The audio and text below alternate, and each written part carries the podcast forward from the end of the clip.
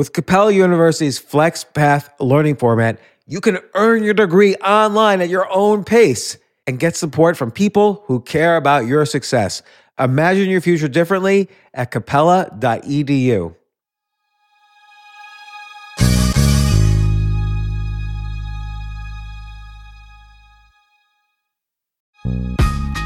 This isn't your average business podcast, and he's not your average host. This is the James Altucher Show.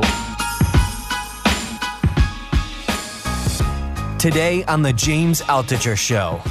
I, I'm going to go way back here. I'd like to go to the start and see the arc of your life as it relates to things so I can understand why you did what you did, and maybe it can help me do some kind of cleanse.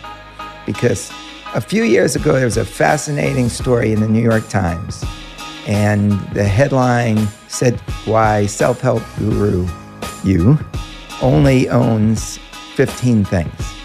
Okay, I relate to what you're saying about associating things with memories, and I think many people relate to that. So, what happened was in a snapshot, I threw out everything I owned. I asked my friend to just throw out everything. Do not save a single, single thing. So, I will have no place to live, and the only thing I'll be coming back with is my carry on bag from the plane with one or two outfits and maybe a Kindle and a computer and a phone.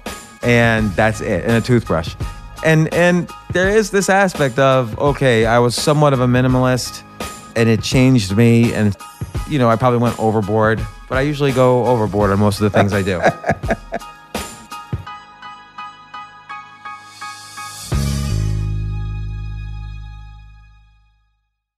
this is what I enjoy most.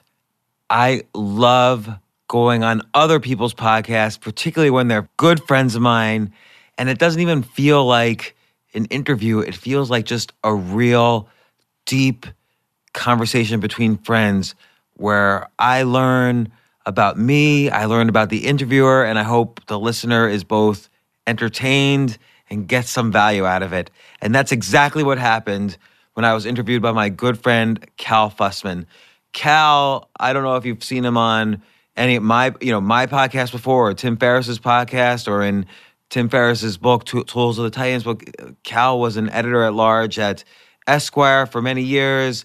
He's he's really known as one of the best interviewers on the planet, and I was so honored to be on his podcast.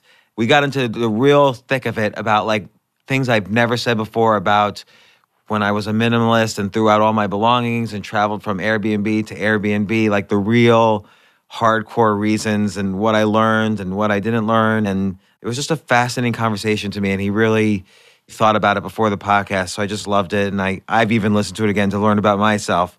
So listen to it. I hope you enjoy it. Let me know what you think on Twitter. I'm at Jay Altucher. Or you can join my Facebook group and let me know there. It's called the Choose Yourself Facebook group. That's where I spend a lot of time getting to know you, the listeners, and other choose yourselfers. That's where we as a group can help each other. Now, here's the show. All right, let me let me tell you what I really, really came here to talk to you about. Yes, let's let's do it. What I came to ask you about are things because a few years ago there was a fascinating story in the New York Times uh, and the, the headline said something like, Why self help guru you only owns 15 things. And James, I live in a house of clutter. And I'm looking around. Is that true? Dylan, your son's here? There you so go. we have proof. Yeah. Definite proof and here, here's the thing I'll just explain myself so you can understand uh, where my head is at and help me through it. I look at little things as memories. And so I might have a pair of Converse sneakers that was given to me in South Africa by people who brought me in to speak and it was my birthday and there were 3000 people and they rolled out a cake and sang happy birthday to me and the shoes become that memory to me.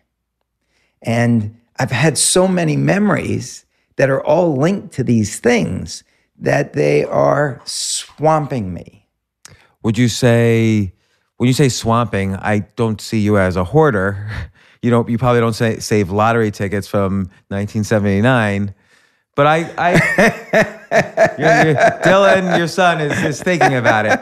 Not, uh, not from no, not from 1979. But but I, I get the idea of saving objects as memories. So so so before I get into the full story, uh, the, the the snapshot what you're talking about is I threw out.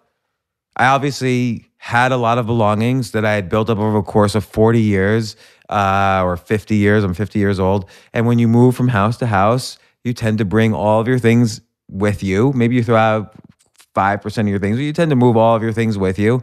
And so you accumulate more and more.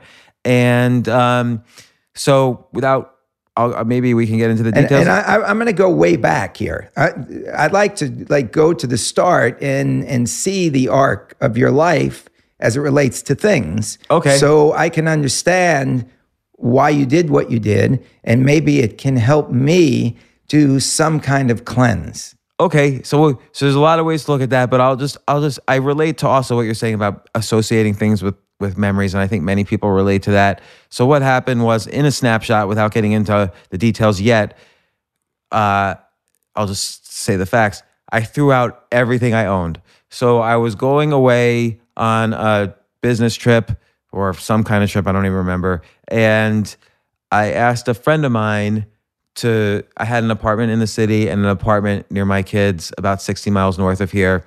And not an apartment, but a house 60 miles north of here. And I had lots of things in both places. And both leases were ending. And I had to decide what to do. And uh, like, was I going to renew the leases? Was I going to just pick one place? Was I going to move someplace new? So I decided, you know what? I'm not going to do anything. I'm going to do I'm going to do nothing. So I I a I informed both landlords I'm ending the leases and I wasn't going to rent any place new or buy anything new, which leads to further questions, but I'll describe what I did. And then I asked my friend Lisa to go to both places while I'm gone and I'll be gone for a week and just throw out everything. Do not save a single single thing so that when I come back I will have no place to live.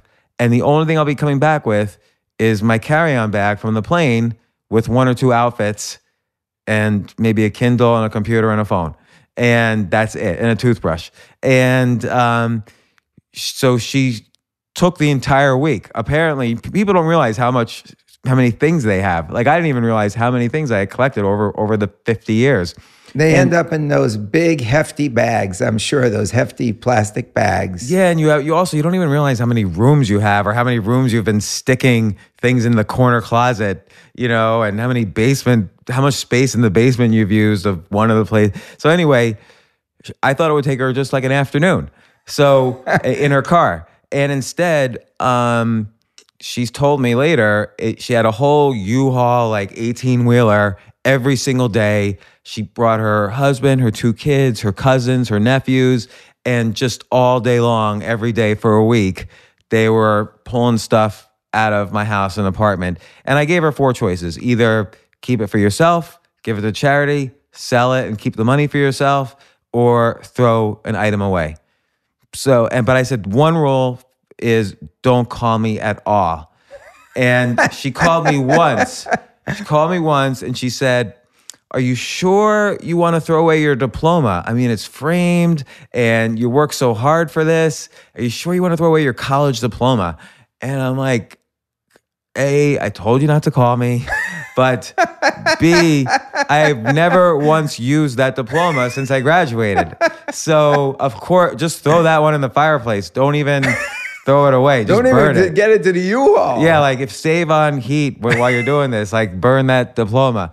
But but to say to, to add to what you were saying, I had all these things that I didn't want to think about while she was doing this because let's say you have your comic book collection from when you're nine years old and like oh I loved just the feel of the paper and the colors and the stories you know from all those comic books and then you know books I read when I was a teenager and letters I had written and paintings I collected. Like I had, I had um, animation cels from I Dream of Jeannie, the the opening sequence that I bought in 1999. I had um, uh, an animation cel from the TV show Underdog.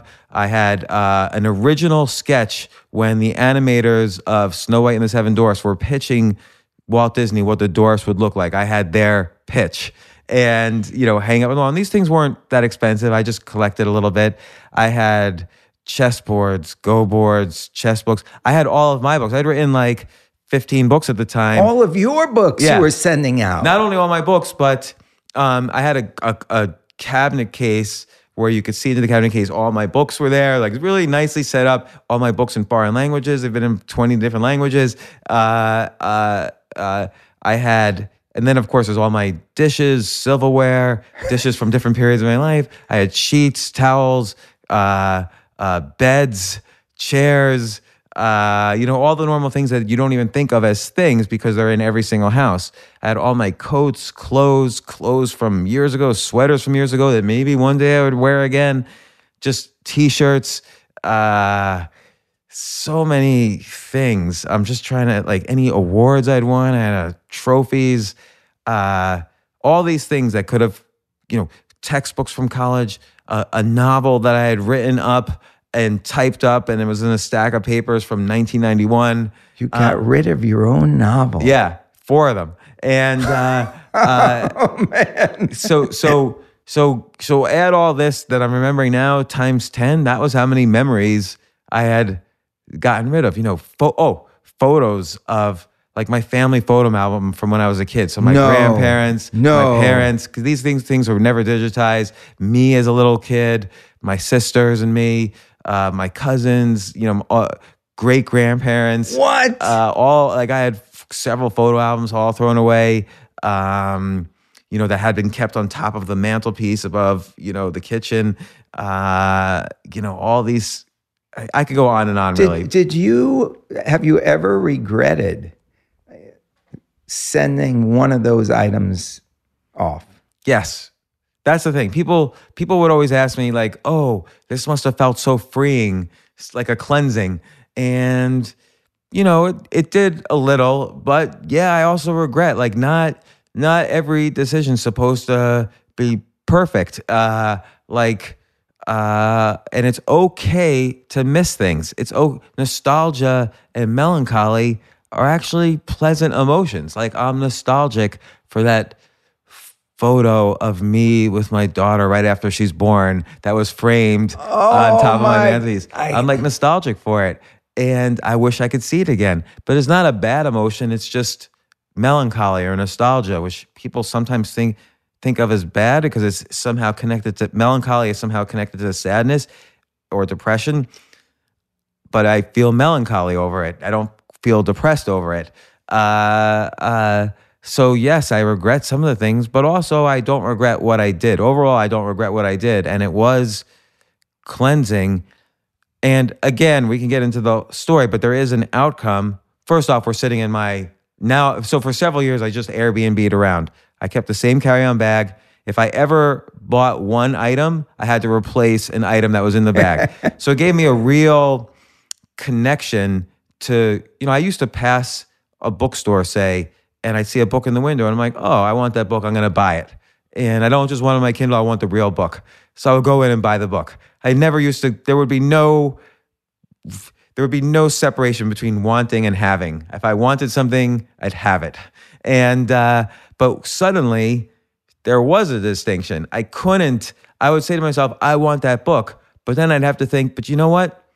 I, there's it, I, there's nothing I need to replace in my bag, so I'm not going to buy that book. And I'd have to do that. Let's say in the two years I was, or two and a half years I was living this way, must have done that a thousand times. Like it really taught me. It built this muscle of you know I don't need need everything I want. So that became a real muscle that I had never had before. It was like a new emotion um, to to want, but but not immediately have. You weren't even delaying gratification. You were denying gratification. Right, right. I would I would just tell myself I don't really need to have this. I can get it on. I have a Kindle. I can get that book on my Kindle. Okay, if I like that shirt, maybe if I really love this shirt, I will replace it with a shirt I already love that's in my bag. But in general, I have what I'm wearing now, which is a white shirt and black pants, and that's it. And one pair of shoes that sort of served as shoes and sneakers. You couldn't really tell the difference. And, uh, uh, you know, uh, but eventually, uh, you know, so that that was I would say the main thing I learned is that I built this muscle. And again, this sounds like a this is a this is a problem of privilege. Obviously, like some countries don't ever get what they want, but we're talking about our, you know, our friends and and the generation of people we know generally have you know some disposable income and buy a book in the bookstore that they like. So or they buy a. Uh, TV that they might like or whatever. Uh, Most people have photo, old photos. yeah, so I have none of that, and uh, so so there was two things then. One is when I, I learned to appreciate nostalgia and melancholy, and and being and having unsatisfied nostalgia. Like I couldn't go back and look at those photos of my myself with my daughters. Did it make you hone your memory to try and grasp them? That's a good question because I don't know the answer. I think I would be more aware. I would say to myself, "Oh, I missed that moment. I wish I could look at it again." But when I see my, and I don't know if it gives me a, be, a better appreciation when I see my daughters now. But I certainly appreciate when I see my daughters now. I don't know if it would have been different if I had the, just a photo of them. Um, but the the real thing, the two things is, is it made me really appreciate the positive aspects of of melancholy and nostalgia, and it made me also real build this muscle that I never had before, or I hadn't had since I was a little kid. You know, when you're a little kid, you want a toy, you can't always get every toy you want. But as an adult, from the age of like 23 on, say, after you've been working for a year after college, you could pretty much get most things that you want and uh, no matter what your salary is. uh, My salary started really low, but anytime I was in a bookstore, I could buy what I want. I, I'm not I'm not the type who wants like big expensive things, and um, uh, I built that muscle that I can't get everything I want, and even the smallest, small, even like a towel, I wouldn't be able to buy a towel because I was staying in Airbnbs. They had towels, so it would make no sense for me to buy a towel. Uh, Was there one moment that precipitated this that you said, okay, that's it? I'm- I'm sending everything away. You know, I wish. So I'm going to be totally frank in, in in ways that I necessarily haven't been before. First off, that title of that New York Times article where you read this, they said self help guru, Right. And the reporter, well, he had to actually. He was he's a great guy. I love him. He Um, didn't write the headline. he didn't wrote write the headline. He- story. He, and- told me they they wrote the headline to include self help guru. I really Right. didn't want the word guru or the word self help, uh, but uh, uh, I think it said like millionaire self help guru. Like everything I didn't want like was in there. Um, and uh, uh, sorry, what was what precipitated me saying that? I was wondering if there was a, a moment that precipitated the decision to, to, to do Uh, yeah. it. So a lot of people would think, oh, uh, I must be doing this self help kind of thing. Like I'm going to be a minimalist, right? So everybody Okay. just assumed, oh, you should see that documentary, The Minimalist. And I like those guys who did that. I don't, I haven't seen the documentary, but I personally like those guys. And uh, I don't know them personally, but I like their stuff. But I'm not a minimalist, and I never have been. And homeless people on the street are more minimalist than me, even when I did this. But uh, you know, and I went the Airbnbs. I, I remember my daughter uh, the day after that article came out, or no, I wrote a blog post, and my daughter's par- friends' parents were reading my blog always, and so her friends came up to her the next day, and they're like, "Josie, is your dad?" homeless and because it showed a it showed a I, my blog post i had a picture of me just going between walking between airbnbs with all of my belongings. So i said I, at that moment i had no home and here's all my belongings. And so the so josie's friends were saying is your dad homeless? So josie came into the town and visited me and she she came into the airbnb i was staying at at that point. It was actually a, a friend's house and my friend wasn't staying there. Uh, and How old was she at that point? 17 maybe or 16 Uh, so she comes in as a 17 year old. yeah and she was like daddy you're definitely not homeless because i was staying in a nice place Uh, right. uh, but it just wasn't mine and nothing in there was mine and uh, and in fact, it was a friend of mine, so I wasn't even at an Airbnb then. I was just staying at a friend's house, and my friend, I had I had done a favor for this friend 15 years earlier, and he had another apartment in the city. I had made a lot of money for my friend, and he had another apartment in the city, and he said, "Why don't you just stay?" Here for a few days. And I didn't want to take up too much of his generosity. So I stayed there a few days and then started my Airbnb. Um, but uh, The moment, the moment that it like hit you that I'm going to do this. Yeah. So I wasn't, it wasn't a necessarily a self help motivation, which is what 100% of the people thought. I'll add one more thing before fully answering the question. After that article came out, every literary agent called me, every TV production company called me. Steven Spielberg's TV production company, Amblin Productions, called me. They wanted to do uh, a scripted sitcom based on me. Uh, all the big agencies, you know, wanted to represent me. Um, reality show companies called me, wanted to do a reality show. I ended up doing none of these things because I just enjoyed what I was doing, which is writing and podcasting and other things that I do. Um, but anyway, to, to your to your point, I think two things precipitated it before the self help aspect, because there is a little bit of the self help aspect. And the two things, which sound really kind of small and trivial, which is why I never really mentioned them before, they almost sound selfish. But one is I'm really, really super bad at paperwork. So, like, I'm incapable of, and everybody, a lot of people are bad at paperwork. So I'm not claiming a monopoly on this, but like I need help with any kind of paperwork. It looks like a crossword puzzle to me. Like, where do I put my name? Is first name? I don't get it. Like, I, it's almost like I'm blind when I look at paper. What does this have to do with anything? I literally couldn't rent a new apartment. And so I could have easily renewed, but I didn't want to renew these apartments for various reasons. And so I literally couldn't go to a real estate agent, fill out forms, and then when you rent an apartment in New York City, it's like it's like a full-time job. You have to fill out 27 forms, you have to get six references, you have to get like all these background checks and agree to them. So I just didn't want to go through that.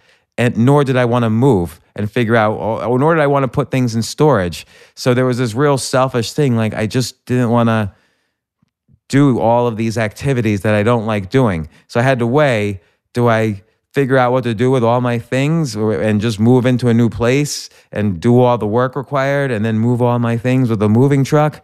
Or do I just do nothing and throw everything out? so I opted to just do nothing and throw everything out and figure, okay, there's going to be consequences to that. Like I'm going to regret, but I'm willing to handle the consequences rather than rent another apartment. And and then the other thing that happened was, uh, and I'll just kind of admit this for the first time, I had gone through uh, kind of a devastating breakup in a marriage, and then many, you know, a, a bit of time later, this is when I had that apart that, that house upstate, and then I had um, uh, an apartment in New York that I was sharing with somebody I was then dating, and it wasn't really working out, and so Oh, this is a double whammy. so it was a double whammy that I just didn't want to deal with all of those things about the marriage. I didn't want to deal with the breakup. So suddenly, when all the leases ended, I was able to say, "Hey, going on this trip. This lease is over. I guess it's this is totally selfish. I guess this is over with us." And that was how that ended. And and suddenly I had nothing and I had nobody and you know in terms of relationship and romantic relationship and when i came back i was just this new i had this new life i landed and i had nothing to do. And not, nothing going on. My business actually was in a state of flux also at that time. And so there wasn't really any pressing business demands. I just enjoyed writing. So i wrote up my experiences what i was doing with all my things. And that became popular. And then the new york times called about it. But it was there was a little bit of selfishness. And then I just didn't want to deal with my personal situations because they were so devastating to me. And I didn't really know how to deal with them and I didn't really know how to deal with my real estate situation or with my personal belongings situation um because Airbnb. yeah, because I, I get kind of probably you get this way too. I get kind of I get to the point where I'm I can only do the things I enjoy doing. So I enjoy writing, I enjoy podcasting, I enjoy, enjoy a few other things. Everything else that I don't enjoy, I don't do. So I don't enjoy figuring out what to do with 6,000 belongings. So I didn't do them and I outsourced it and got rid of everything. And hopefully, most of it ended up in either charity or help my friend or whatever. And I don't really enjoy ending relationships. I don't really enjoy dealing with the remnants of a devastating breakup. So I just did dealt with none of it. And What did that do to you? Did it make you a free man? yeah, I was I was totally it was like my it was like this weird thing where like my past was artificially erased. I say artificially because it wasn't really erased. I still had to deal with the ramifications of all of that, but for the moment, I could just focus on okay, who am I? I have this bag. I have no place to live. I remember sitting in a restaurant. I got off the plane, went to this restaurant. I didn't even log into my computer, log into Airbnb. So my friend, I called up my friend and said, "This is what happened." And he said, "Oh, well, I live across the street. You help me out once. I'll move to my other apartment. You just move to this apartment. The key's over here." And I moved there for a few days, and then finally, I got enough mental and emotional strength to log on to Airbnb. And I picked an Airbnb that I liked, and then another one, and then another one, and then another one. And I did this for like two years. And then finally, two years later, a friend of mine uh, called me, a, a, a female friend who was always very helpful to me. And she said, You know, it's it's getting a little creepy at this point. Like, who is gonna wanna be, you know, romantically go out with you? You're you're almost fifty, and this happened a short while ago when I was forty nine. You're almost fifty. You have no belongings and no home. They're gonna think you're incapable of putting down roots. So, I she was right. I thought, and uh, I called up a real estate agent. There was only one building I wanted to live in. Uh, and I called up a real estate agent and he's like, no, no, don't live in that building. There's six other buildings I could show you. And I said, no, no, no. I only want to live in this one building. Just sight unseen, I will take this apartment. and he's like, you can't do that. That's insane. And I, and I said, okay, you could show me all those apartments you want to show me. He showed all of them to me. They were all better. And I said, I don't care. I just want to live in this building. Just make an offer for this building. And he said, okay, but we're going to negotiate. I'm going to negotiate. And I said, don't negotiate. Just, I might lose the deal. It's the only apartment I want to live in. He did negotiate without my permission and he got me a better deal. He said, that's just what happens. Don't worry about it. And then I moved in there with nothing, zero. So I remember I went to Bed Bath and Beyond and I got an air mattress and blew it up. And and you you've been in that apartment. That's where we did our last podcast. Yeah. And uh, that was the only thing I had for a couple of weeks was just this air bed that I, and it it had a hole in it. So in the middle of the night, I always had to blow it up again because it was flat on the ground. And then finally, my friend said, "Why don't you hire my friend who's an interior designer? Give her some money." And she will buy, you don't have to think about it at all. You'll just return home one day and everything will be there.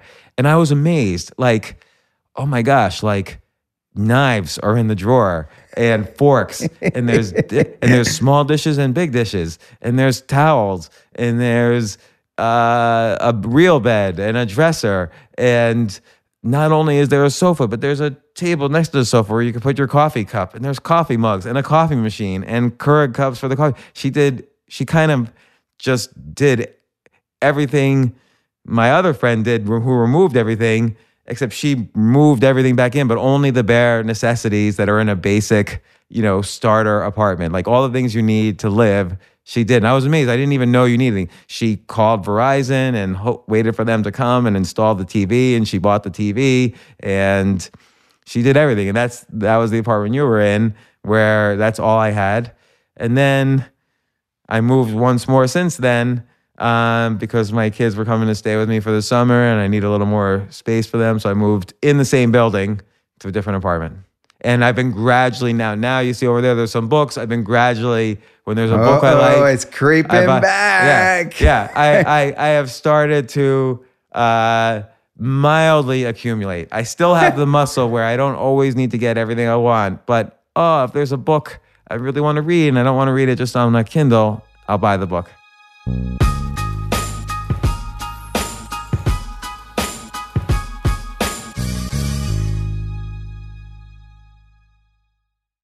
What was it like for the first time you cooked something or just put out your own dishes, knife, fork, and sat down at your own table and ate after that two years?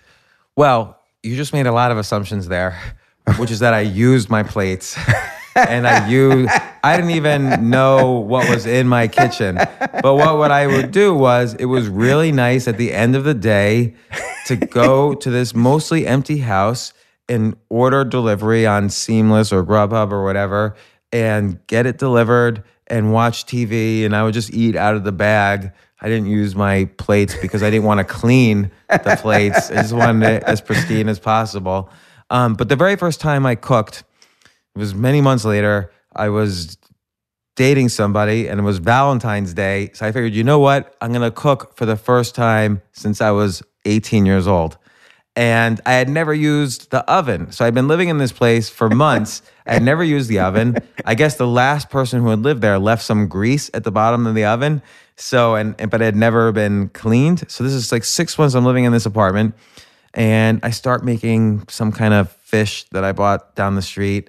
It's the only thing I knew how to make because I figured you just heat it to 350, you put the fish in, it's done.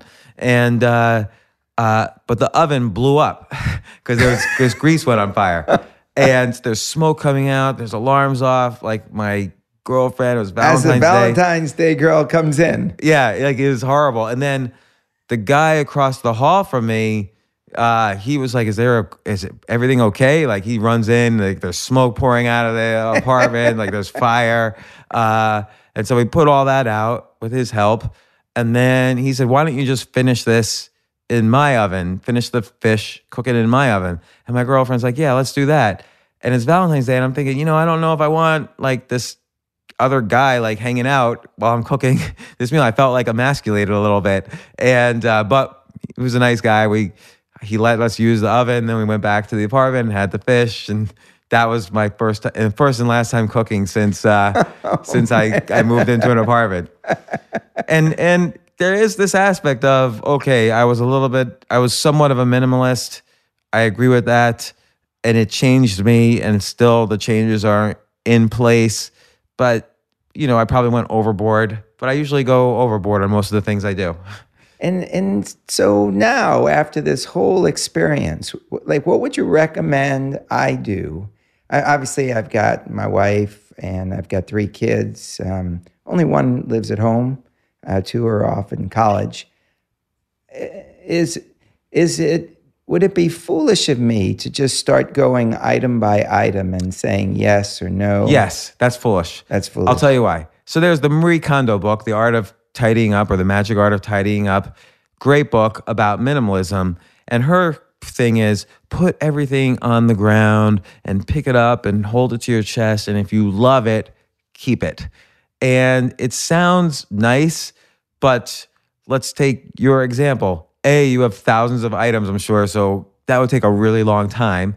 And B, you're gonna love everything.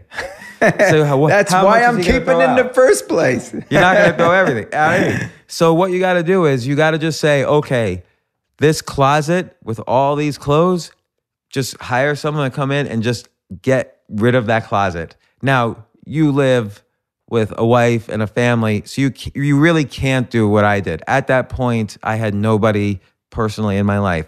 So, for instance, since I started again dating somebody, you accumulating begins because people couples need things. Um, you need your own set of towels. You need sheets that could be changed.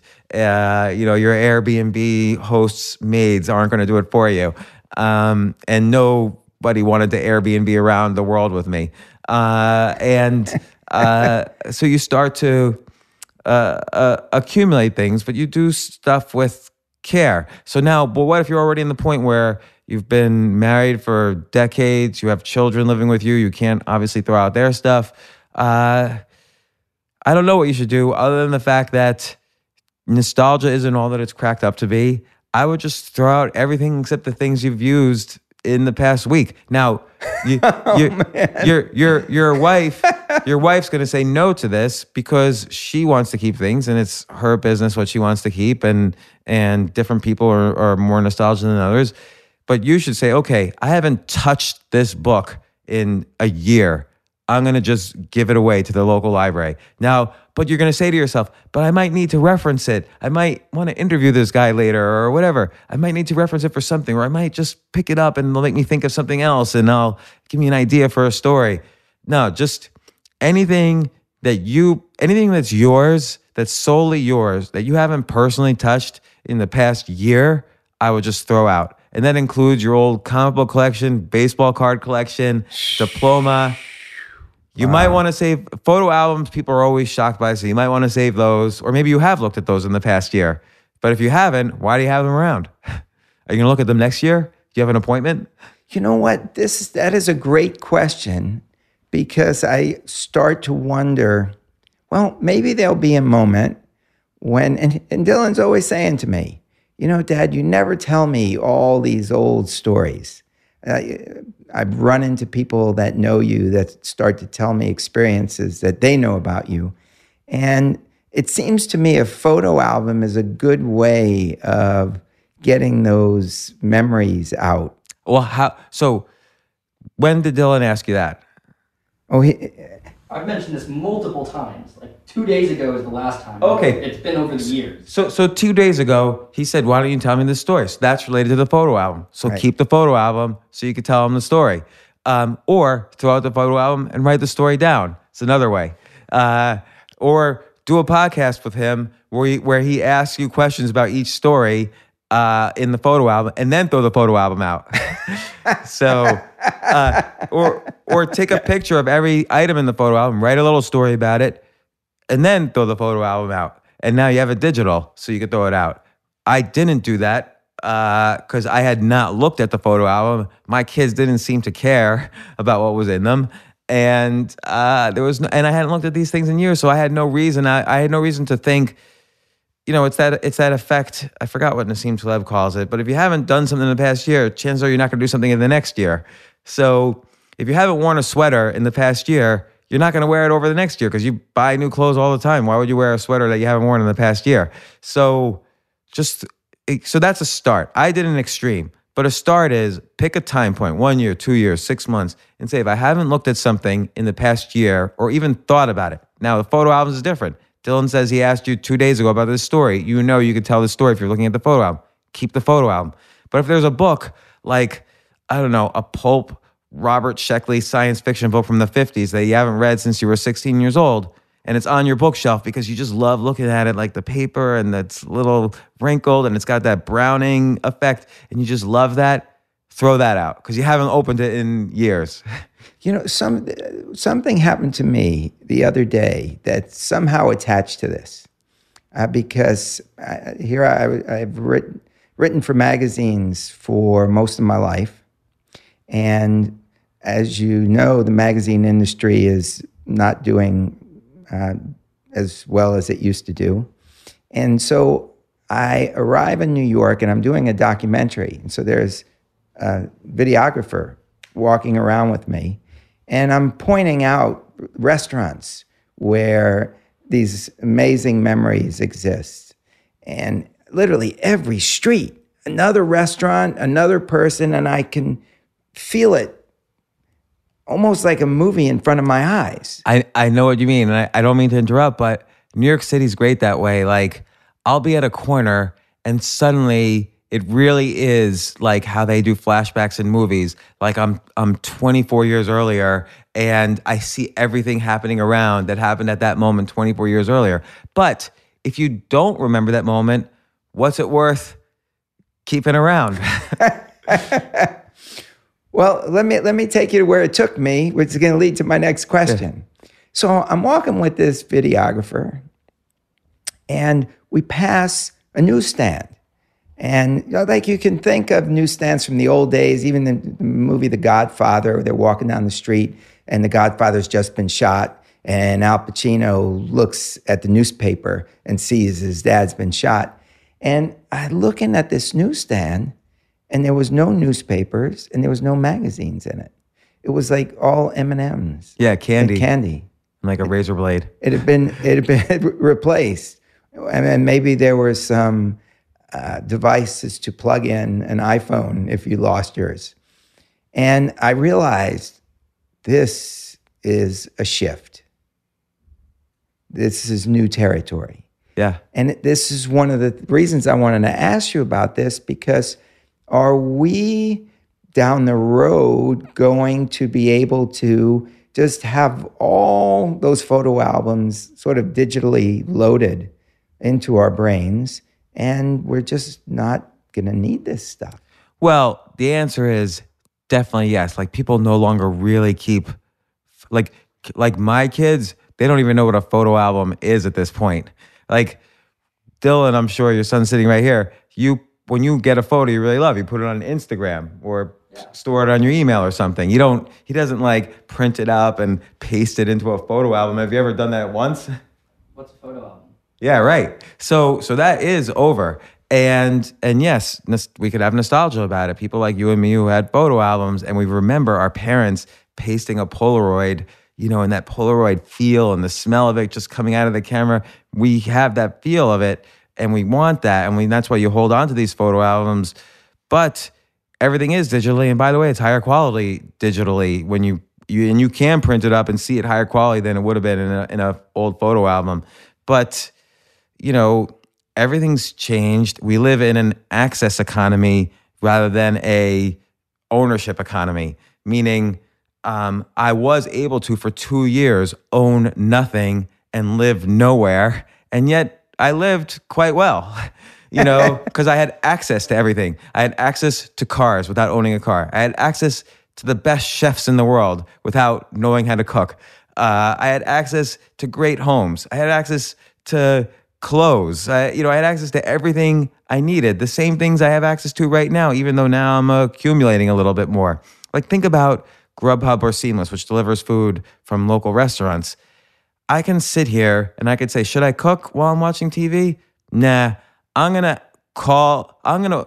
I'm gonna get the best chef in New York City to personally cook me a meal and send some somebody over to deliver it for me, and I'm gonna eat it like the best meal that could possibly be cooked, better than any meal I could have cooked for myself. And then, and then instead of going out to the movies, I'm gonna have a movie theater size TV screen, you know, in terms of my field of vision, in front of me, where someone spent $200 million creating a production just for me, because we're I don't know if anyone else is watching it. I'm just watching it in my home by myself.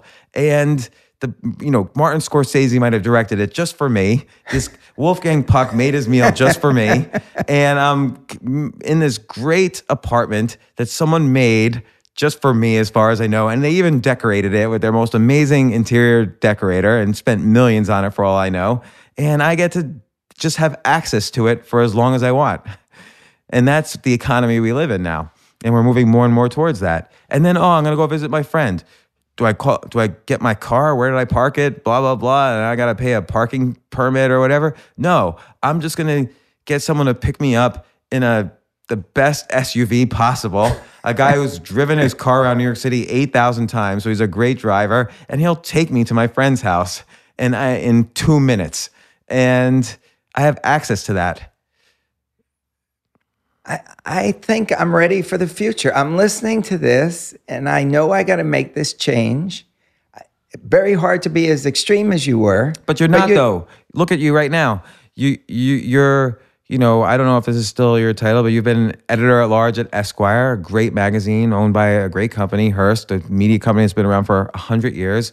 And, you know, they own tons of magazines. People would be surprised to know they own all this huge collection of magazines. But yet you're doing Cal Fussman's podcast. I, have moved on. I've, right. It's podcasting, speaking, documentaries. Which is about you which is you have access straight to the people who are listening to you. You have access straight to the people who are reading you. You have access to the people straight who will hire you to speak at their events. It's it's the gatekeepers are gone. Now people have direct access to everything they want. People have access to you by going to the Cal Fussman podcast. The, the same way that you're getting the best chef to cook your dinner. Right. People could say, "Oh, I want I want access to the best podcast. Let's listen to Cal Fussman's podcast. I don't have to turn on to channel 10 and wait for Cal Fussman to appear on TV. And hopefully, the powers that be at the TV channel selected Cal Fussman, who's my favorite, uh, for a TV show. And then I got to wait for Thursday night at midnight to see Cal Fussman interview people. I could, anytime I want, go to my podcast app and listen to my favorite person. I have access to him 24 hours a day. You're making this very appealing to me, James. Here's my my one question that I, am I'm, I'm wondering about because I was just talking to somebody who was telling me that like I think the number was like one in four people in America uh, have no friends because they're so now connected to the technology that they're not like looking a friend in the eye and talking about the things that are most important to them. And I, am wondering if if I go this route, if I dive into digital, do the digital dive, will I start losing these connections? Because I, I, I am so connected. My, my tissue is so connected that I, I could connect with a book cover. I could connect with a pair of shoes. And also, you're a very social person. I know this about you. You know, I could, but let me ask you an important question. Where are you sitting right now?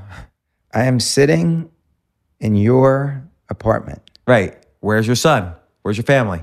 My son is on your couch. Right. So, are we tweeting at each other? No, Are and, we and Skyping? look, we. I sit down with you. I I don't even know when the podcast starts. Right. We just start talking.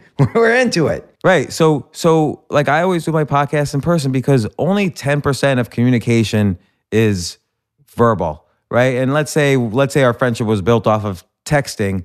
Okay, there's only like 5% of friendship or, or communication is probably texting because people miscommunicate. Like for instance, if you just start dating someone, you should never text them because texts are always misunderstood all the time. So uh, advice number one for dating is don't text as little as possible because you could be misunderstood. Um, but so I, I think communication, we're still blood, you know, we're, we're still made out of skin and bones and blood and muscle. That's never going to end. Uh, well, maybe it will at some point, but at the moment it's, it doesn't, seems far off. Uh, so to really communicate with people, you have to be there in person. And by the way, so because we're tribal animals, there are so many studies that suggest uh, well-being. I won't use the word happiness, but well-being is a key component is your friendships and your relationships. So it's sort of sad that one in four people don't have friends.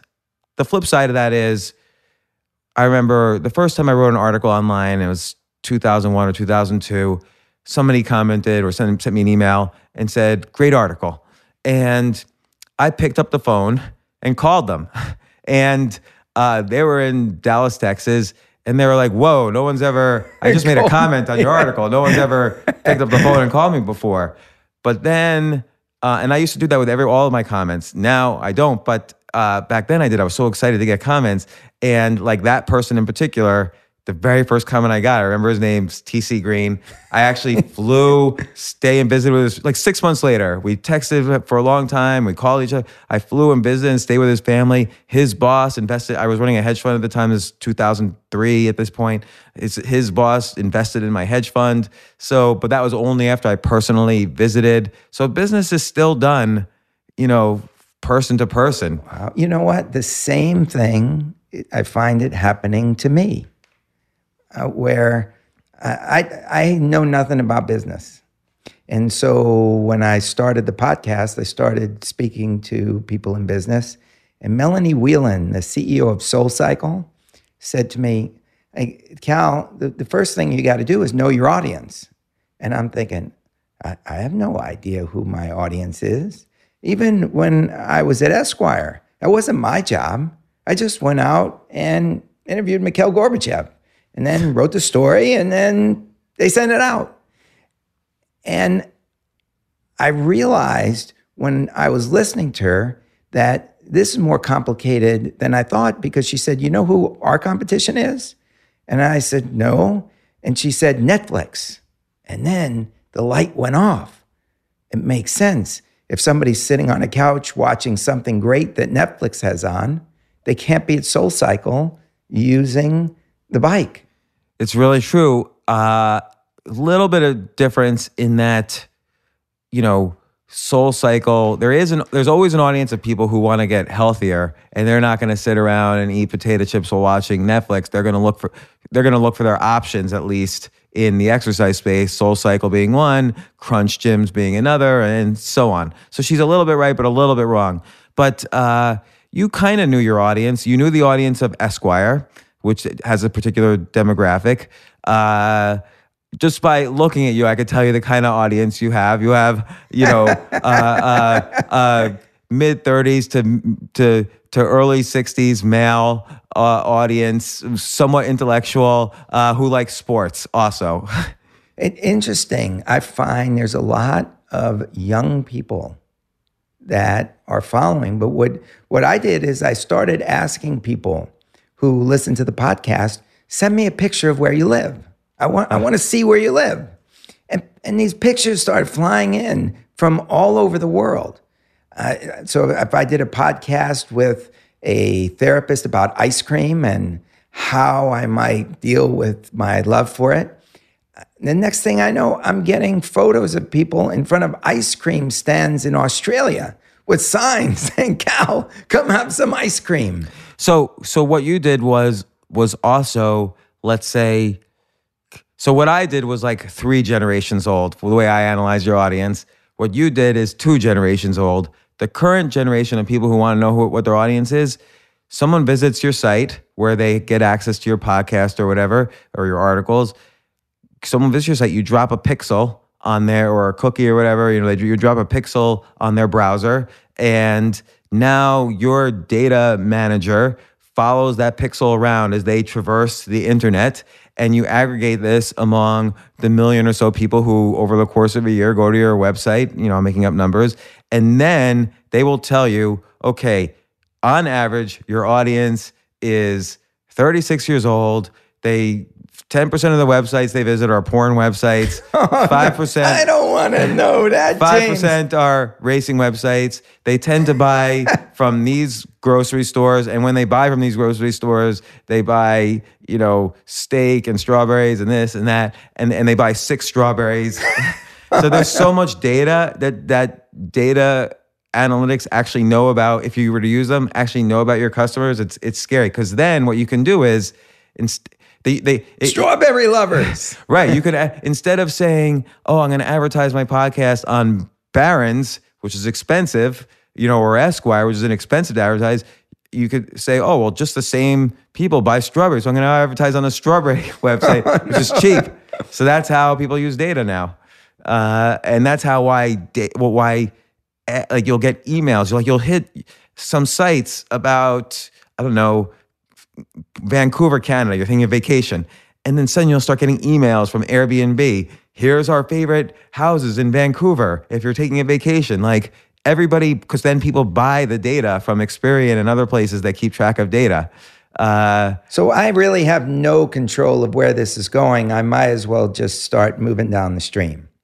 Yeah, I mean, you can't fight. You can't fight the trend, and it's not necessarily a bad or a good trend. We can't analyze good or bad. I think that's why it's just good to keep on, like, ignore all that and do work, eh, do the work you love in the medium that's best for you to do it. Like, and you're, like you said, magazines are going down, podcasts are going up. So this is the medium where you can do your best craft. And then, you know, if you want to, do other things around that that's fine but you just want to really focus on your craft that's being really a minimalist is focusing on your craft and just finding the best medium to do that in well, I got to say, just sitting across the table from you, looking you in the eye, seeing your smile, that's what it's about for me. Yeah, I agree with that. Me too. I God, you live in LA. If you lived in Manhattan, I'm sure we would like hang out. Oh, comedy club all the time. Yeah. All the time. Do you go to comedy clubs in LA? Um, a couple of times recently. So I guess that means that I do. All right, well, we'll go to next time in LA. Let's go to a comedy club together. Okay. together. And when I'm back, we're actually heading to the airport in a few minutes. I could talk to you for 24 hours straight. In fact, we could probably break a Guinness World Book of Records. It's so funny you ask. By the way, in the room too is Steve Cohen and Hi, Jay, the audio engineer. Steve Cohen's a great, best podcast producer in the business. Thank you. Steve and I called the Guinness Book of World Records and said, "How can we break the record for longest consecutive, you know, doing of a podcast?" And what was it like? Seventy-two hours we'd have to do. I, I thought it was like 50, and you said you would do uh, 60, like. I think it was seventy-two, and I said I would do Oh, eighty. Okay, yeah, I think it was 72. I mean, some guys in, was it Denmark? Yeah. Something, they did it. They did a radio show. I was surprised because my mouth was writing checks that I was hoping his body could cash. And, like, you know, we went through the whole thing with the nice folks at Guinness, and maybe we'll still do it, but yeah. Uh, Well, you know what? I had the same idea, and I'm willing to propose maybe we can come together and instead of three Yeah. days, we can, yeah. who knows, we can do a week or two. Because we could rent out, uh, not rent, even rent out, like, the, so the comedy club across the street, I'm part owner of as part of my accumulation phase. and uh, we could just use that stage. They'll, they'll book it out. They already told me they'll book it out whatever three or four or five days we want. And we'll have guests and we'll have audience, you know, throughout. We'll keep tweeting to our audience. And we don't even have to do, we, I love Guinness. He says he can talk to you for 24 hours straight. I, I, and I love Guinness, but we could just do it and say we broke the record. That's the thing too. Why do we need Guinness's stamp? We can say we broke the Guinness record without Guinness approving it. You know what? I was just at an event. It was a crazy event uh, thrown by Spartan Races. They have a death race. And the event was a 26.2 mile barbed wire crawl. And the Guinness Book of Records was there to adjudicate it. And I mean, these people, they, they show up. It's very precise. They're measuring things. And it was very official, but I tend to agree with you. It's the doing of it. It's Right. the sitting here. Right. It's the enjoyment. if people ask the question, because we'll get, we'll generate publicity, we'll get we but but but here's the thing: Guinness charge it for a marathon event. It's tricky because Guinness charges for the time of the judges. So if you're doing a marathon event, you're paying a lot of money eight, every eight hours. So to break our record, and again, I understand why Guinness is doing this. They should do this. It's their name, it's their brand. They built up over hundred years. Plus, it's the time of the judges and all the work they put in. But it's it would have cost us well over hundred thousand dollars. So then you have to think, well, did you get Whoa. sponsors for it? And and I'm thinking to myself, you know, I have the stage already. We have the audience. No one's going to dis- if anyone disputes it in the Guinness Book of World Records, we just say, well, we did it longer, so you haven't broken the record. And you know, I don't know why you need. Uh, we could hire we could ha- hire a, a judge anyway for cheaper, who would be, let's say, uh, independent. Right? We can hire from Midroll or some podcast company to be an independent judge. So and we could it could be filmed so everybody Right. could, could it could be live streamed Yeah. People around the world could be watching it I think actually Guinness didn't have a podcast category. It was a live streaming category. Yeah. Well i am open to this I, I am completely open to sharing this with you if if you're up for it and i don't know how it would work if we both have to be uh, on the same at the same table all the time or can we rotate in and out I think we could call it a special show, and then the show is live streaming. You know, even Guinness allows for breaks. They allow for five minutes every hour. So you build up, let's say 12 straight hours. Now you have what, two hours. You could take a brief nap or whatever. But I'm sure there's ways we could we just define our category. I think the whole thing is with this access economy is define the category and we're gonna break it in that category. In fact, Guinness and other world record companies, they're famous now for inventing categories for companies. So McDonald's could say to Guinness, hey, we'll pay, we want a category about McDonald's. So then Guinness will create a record, oh, who can eat the most number of fries in an hour? And that's McDo- McDonald's fries. And McDonald's will pay to base for that record to be broken. Uh, and you know, Guinness gets a cut on that. Th- th- this is perfect because there's so many options. We could trade places. We could be at the same table. It, it could be completely fluid. We can have guests just coming in one after the other. Can have audience ask us questions. Uh, uh, there's so many different like formats we could play with it during that during that time. It, minimum a week. Yeah. Minimum a week. Yeah, we should do it. I'm in. And then seamless, get us food. And uh, well, we got the best chefs in the world. All you got to do is go on the internet and get them to cook for you. Exactly. Heck, heck, Wolfgang Puck was on our podcast. We got Wolfgang Puck in the to to hang out with us. And we talked to Seth Godin about By the Way Bakery. He said, Oh yeah, his wife has the bakery, bake shop down the corner. Uh, "It's a lot of synergy, pal. I am completely in. It's just a joy. Say that now. No, no, no, no. If when are you coming back into town? if I feel this much pleasure just sitting down with you, what have we been hour, hour and a half? Yeah. Imagine 72, 96, 120. We only talked about like half a topic, minimalism, where I, I where I displayed that my minimalism was totally a selfish, uh, personally destructive act, which No, no. in the long run helped me. But I think you had I was you- honest. I'm going I'm going to take strides in in your direction. I'm going to figure out how to do it and I will let you know, but it's time. It's clearly you've convinced me. It's I think, time. I, and again, just to get back to that, I think one technique is just to ask what. Don't even say you're going to throw stuff out in your mind, like like you're going to fake out your mind. Just pile up or put in a closet everything you have not looked at or opened in a year or two years or five years. But give yourself an easy first task, ten years, and then just throw it out. Pay someone else to throw it out because you can't go through it because you're like, oh no, that was my Captain Crunch to- whistle from my childhood. I can't throw that out.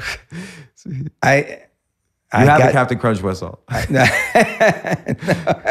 no Captain Crunch. I got the idea though, and so I am well armed and well suited for this task. We're, we're holding you to it. Dylan, has been listening. you're going to watch this, and you can report back, and maybe you report back on the world record winning podcast Yes. I don't think I'm gonna stay up for 72 hours. No, you, you could have just a little bit of a segment. We're, we'll be dead at the end, but you have a long life ahead of you. I, I say at least a week. Yeah. I know we can do at least a week. Let- Let's do it. We can do it. And by the way, so just to be clear, using um, you feel that a conversation with James is an appreciating asset rather than depreciating. Are you kidding?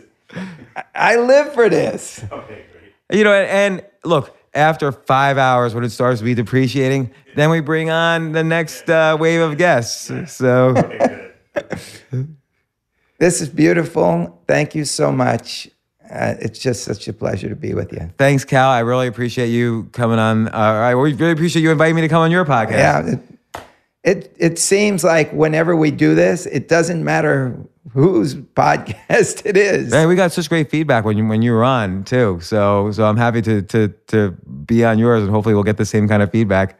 I think it's sort of like the way you're describing where the future is going. It's not owning anything, it's just being there in the moment. Thanks so much. All right. We will see you at the comedy club. Excellent. All right. Cheers.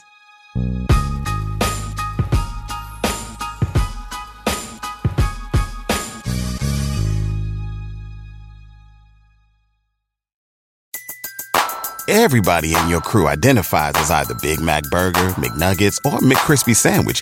But you're the Filet-O-Fish Sandwich all day. That crispy fish, that savory tartar sauce, that melty cheese, that pillowy bun.